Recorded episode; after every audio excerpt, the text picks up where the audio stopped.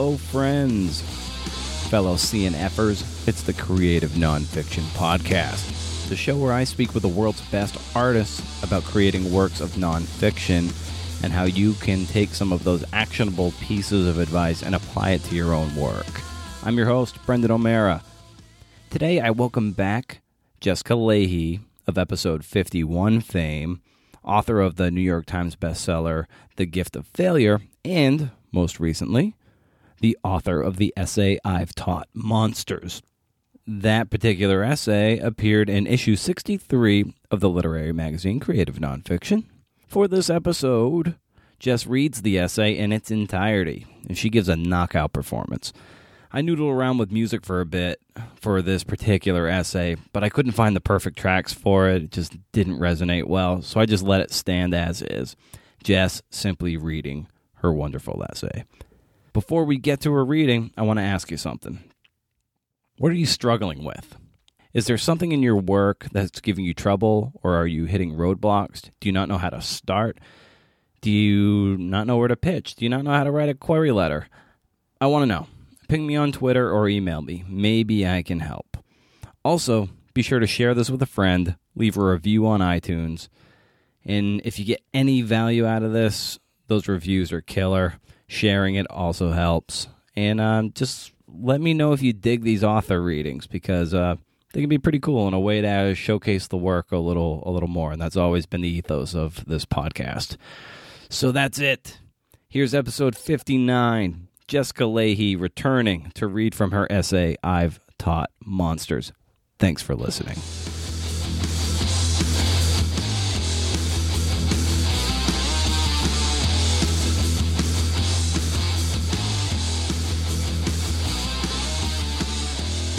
This is Jessica Lahey reading I've Taught Monsters, part of the creative nonfiction How We Teach, issue 63.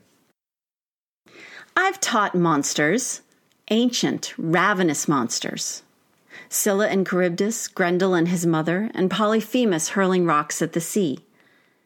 Their stories are best taught out loud and without irony, lest dramatic interpretation give way to camp.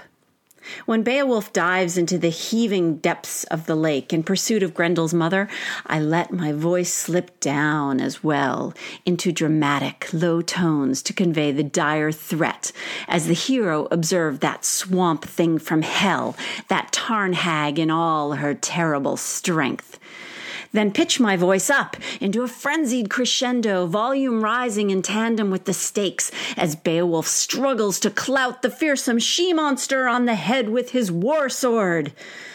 For over a decade, I taught monsters to the compliant, privileged, and well nourished learners of a private school.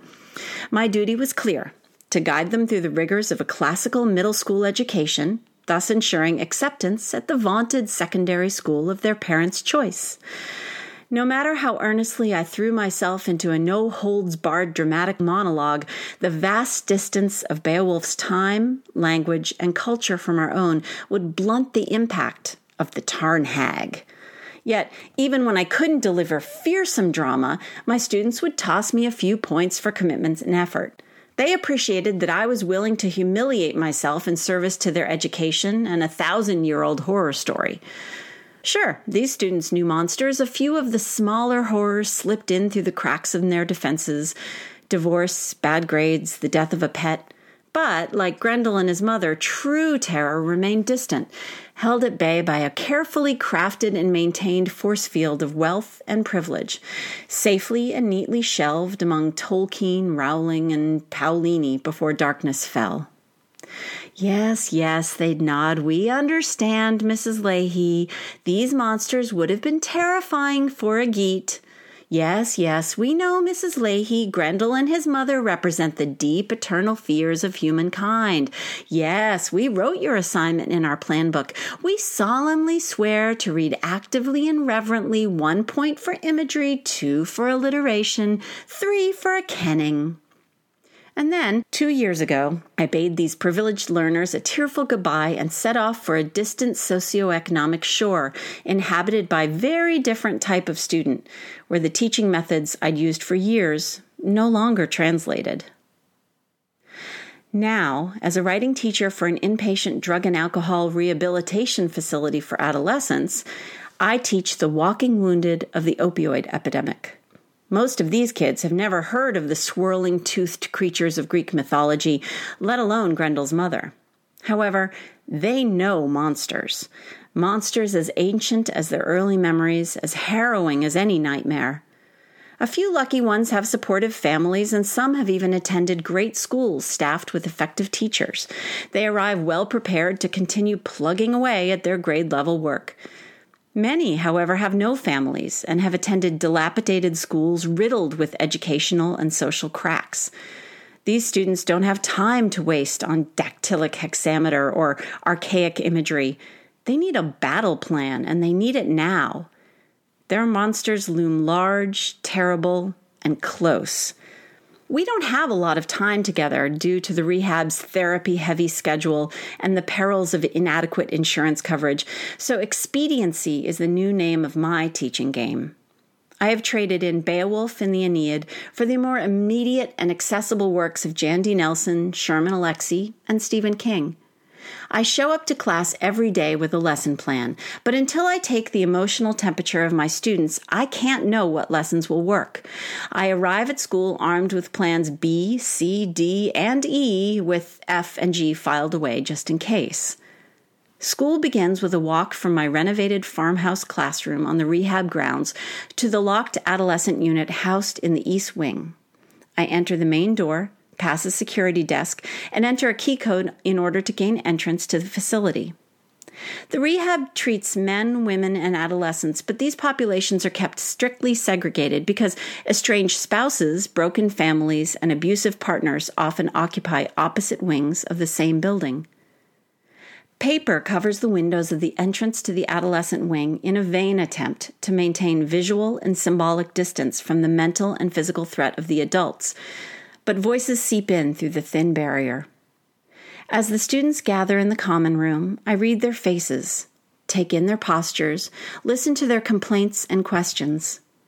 By the time my students are assembled and the alarm on our exterior door is disabled in preparation for our departure, I've already calculated the likely successes of plans A through E and have hastily cobbled together H and I in response to the emotional temperature of the group.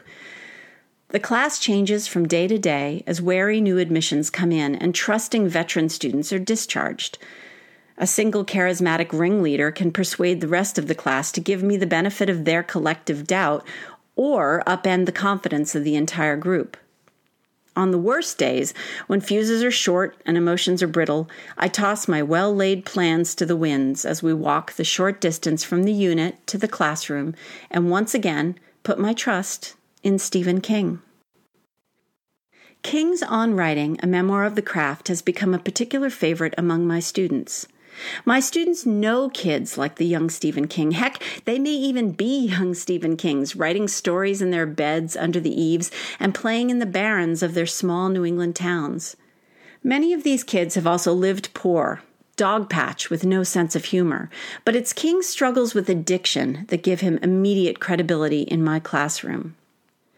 My copy of the book falls open to the sections I read most often in order to frame writing assignments. Sometimes it falls open to the first section of the book, where King recounts his earliest memories, expressed as snapshots from a herky jerky childhood. He writes of medical horrors, farting babysitters, and wasp filled cinder blocks with a clarity and humor that captures the attention of even my most distractible students. In response to these scenes, I ask my students to emulate King's style and describe their own snapshots, no matter how fragmented. Most of the time, this assignment is a hit, but for some, it's torture.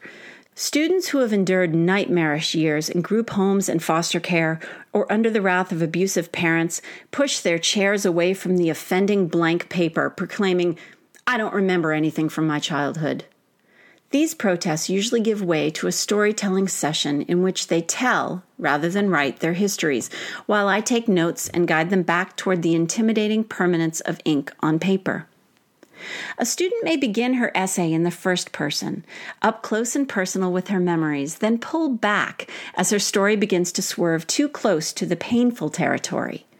Her first person I falls away to a second person you, or even a third person she, as my student struggles to distance herself from the uncle tapping on her bedroom door, or her mother passed out on the hallway floor. My job is not to analyze the reasons for the distance, but to help her locate her first person I, to face her monsters head on, from the introduction all the way through to the denouement. On other days, when the class needs to be swept up in the vast panorama of narrative rather than a mere snapshot, I read the final section of On Writing, in which King recounts being run down by a negligent driver on the back roads of western Maine. Before I begin, I ask my students to raise their hands when they hear something that strikes them as great descriptive language, writing that transports them out of the classroom and onto the shoulder of Maine State Route 5 or the helipad at Central Maine Medical Center. Hands fly up as they hear about King's leg reduced to so many marbles in a sock, and the Pepsi that his wife Tabitha brings him, described as sweet and cold and good. Maybe, just maybe, a student will remark that the description of the Pepsi sounds a lot like the plums from the poem I read to them the week before, which were also so sweet and so cold. It's only happened once, but it was glorious. My favorite assignment, however, is one in which we name our monsters, and the excerpt I read for this assignment is a favorite among my students. In it, King recounts the moment he realized his drinking had spiraled out of control. Rather than deciding to get well, he doubled down on his addiction with the only hand he had left lying and secrecy. But for the 10 years when King's conscious mind was occupied with that losing hand, King's unconscious was hard at work, obsessively chronicling in his stories the circumstances, narratives, and most notably, the monsters of his addiction. This was the decade of the alien come cocaine protagonist in the Tommyknockers, and of Annie Wilkes, the drug pushing psychopathic nurse in Misery. As King admits in On Writing, Annie was coke Annie was booze, and I decided I was tired of being Annie's pet writer. My students get it. Even when they have not yet admitted out loud that they have a problem with drugs or alcohol, even when they have been committed to rehab against their will, even when they are fighting against the reality of their addictions with teeth and nails and tears, they get it. They know what it's like when the monsters escape from their subconscious, even as they painstakingly lock their doors and cover their windows with the thickest paper they can find. Once Stephen King has revealed the true form of his most secret monsters, I ask my students to do the same. If Annie Wilkes is Stephen King's addiction incarnate, what's yours? Journey into the dark places, the black tarn, a haunted basement, or a back alley, and report back to us. Show, don't tell. Help us see your monster's sharp teeth or lice infested pelt, smell its moldering rot or acid tang, and hear the drip, drip, drip of its copious greenish drool. The goal of the lesson is to help them expose, describe, and contain their private terrors on the page, to imprison them within the safe confines of ink, line, and margin. If I've done my job well and have managed to infect my students with a tiny bit of the enthusiasm that I worked up during my introduction to the assignment, nine out of 10 students will agree to put pen to paper. I used to let the 10th student off the hook, particularly if he'd just come off a bad detox or if she'd recently had a grueling therapy session, but not anymore. Now I view a 90% response rate as a solid starting place, a preliminary offer, if you will, and an opportunity to hone my negotiation skills. I distribute pencils and paper to the 90%, and while they work out their first drafts, I guide the 10th toward the creepy barrens of his own history and hand him back the pencil he tossed at me in frustration. In the two years I've been teaching in the rehab, my win loss record has improved steadily, mainly because I've heard all the excuses before. I've already dropped out of high school, so this is bullshit is popular, usually uttered while tipping back on two chair legs and pushing my preferred pencil and paper to the far side of the desk. I know how to write already is another perennial classic. You can't make me do jack shit is my favorite, and unfortunately for the student, not strictly true. Participation in an education program is a mandatory part of graduating from rehab, and a gentle reminder usually clears up any confusion on this point. While I've learned how to respond to these protestations, I've also learned that the excuses which students offer are hardly ever the real cause for their reluctance to write. My job then is not to deflect or smack down their excuses, but to find out more about the journey they'll have to take in order to get a glimpse of their monsters. For many of these kids, writing can be just as frightening as conjuring the monsters of their addictions. Some of my students fell through the gaps years ago and have remained undetected or overlooked for so long they can hardly string together a coherent paragraph. Others have undiagnosed learning disorders that render their printed work illegible and unintelligible when read aloud. For others, the monsters are simply too big to fit on one sheet of paper. Fortunately, the team of therapists who support my efforts in the classroom and counsel the kids once they return to the safety of the ward stock plenty of paper for their use, reams of it if needed. Once I've persuaded my students to participate, and once they've begun to get those first stubborn and awkward words done, I write too, even if it's just my grocery list. They need me to go away for a bit and give them time and space to establish a rhythm. As distracted as I may appear, I'm in full on peripheral vision class monitor mode. I hold my breath as the scritch scratch of pencils on paper begins hesitantly, then rises to a crescendo, and eventually slows as they find natural endpoints to their descriptions. As they finish, I ask for permission to read their work and thank them when they give it. Their monsters are as diverse as the students. Some are literal monsters, lifted straight from horror films or comic books, caricatures of evil crafted under the 16 point centered title, My Monster. My monster is green and orange. It's something that is fun, but not good for me, one student writes in a page of simple sentences and elementary vocabulary.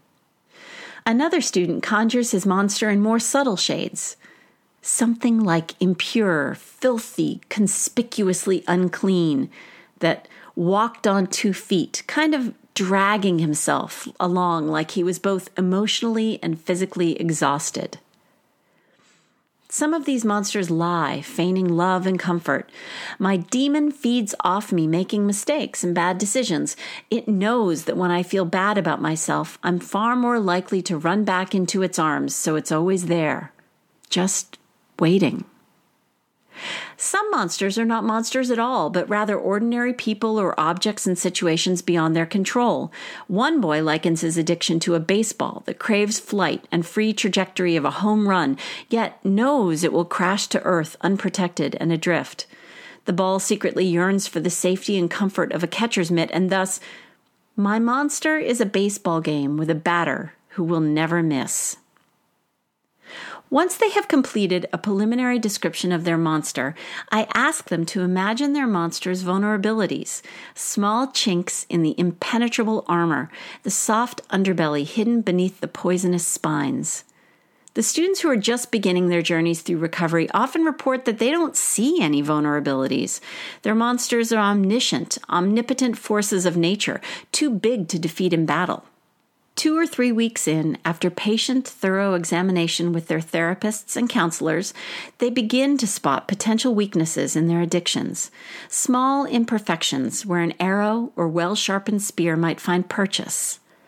I ask them about these weaknesses because once we've dragged their monsters into the light of our classroom, it's time to muster our collective forces and form a plan of attack. Some monsters are afraid of the light, others run shrieking from a show of courage, and yet others can be vanquished with a blade thrust straight through the heart. We plan, we muster, we sharpen our weapons, and we find the surest path to victory over our addictions incarnate. No matter the assignment, I've had to adjust my perception of what makes for a successful day of teaching. I used to measure successful teaching with points, grades, and handily completed units. Wins and losses were calculated in neat, orderly rows of numbers in my gradebook and on report cards full of letter grades. Today, success is an independent reading book opened, an emotional bond forged, a trust extended. On my best days, I collect a full complement of essays, and one or two of the kids thank me for class as they head back to the adolescent unit for group therapy or to the baseball court for a game of horse. On my worst, when I've been called a fucking bitch, or worse, ignored for two hours straight, I drive home wondering why I subject myself to such frustrating recalcitrant hoodlums. The answer, as many teachers know, is that the kids who call me a fucking bitch and make a show of ignoring me for two hours are the ones who need me most. I don't go back week after week in order to feel good about my own teaching. I go back to feel good about their learning. I go back to help them find their first person I and to help them translate their stories into a language the rest of the world can understand. But most of all, I go back because my monsters look a heck of a lot like theirs. Slippery, sneaky assholes that clamber from the mouths of sweet smelling wine bottles and drift on the air in a beckoning, sly reminder of the high life. Sure, I miss Grendel and his mother, and I admit I can no longer recite the family lineage of Scylla and Charybdis with the ease I once did. I miss being able to go on autopilot, knowing my students will complete an assignment on their own while I get some grading done. I miss the warm glow of my students' reflected academic glory.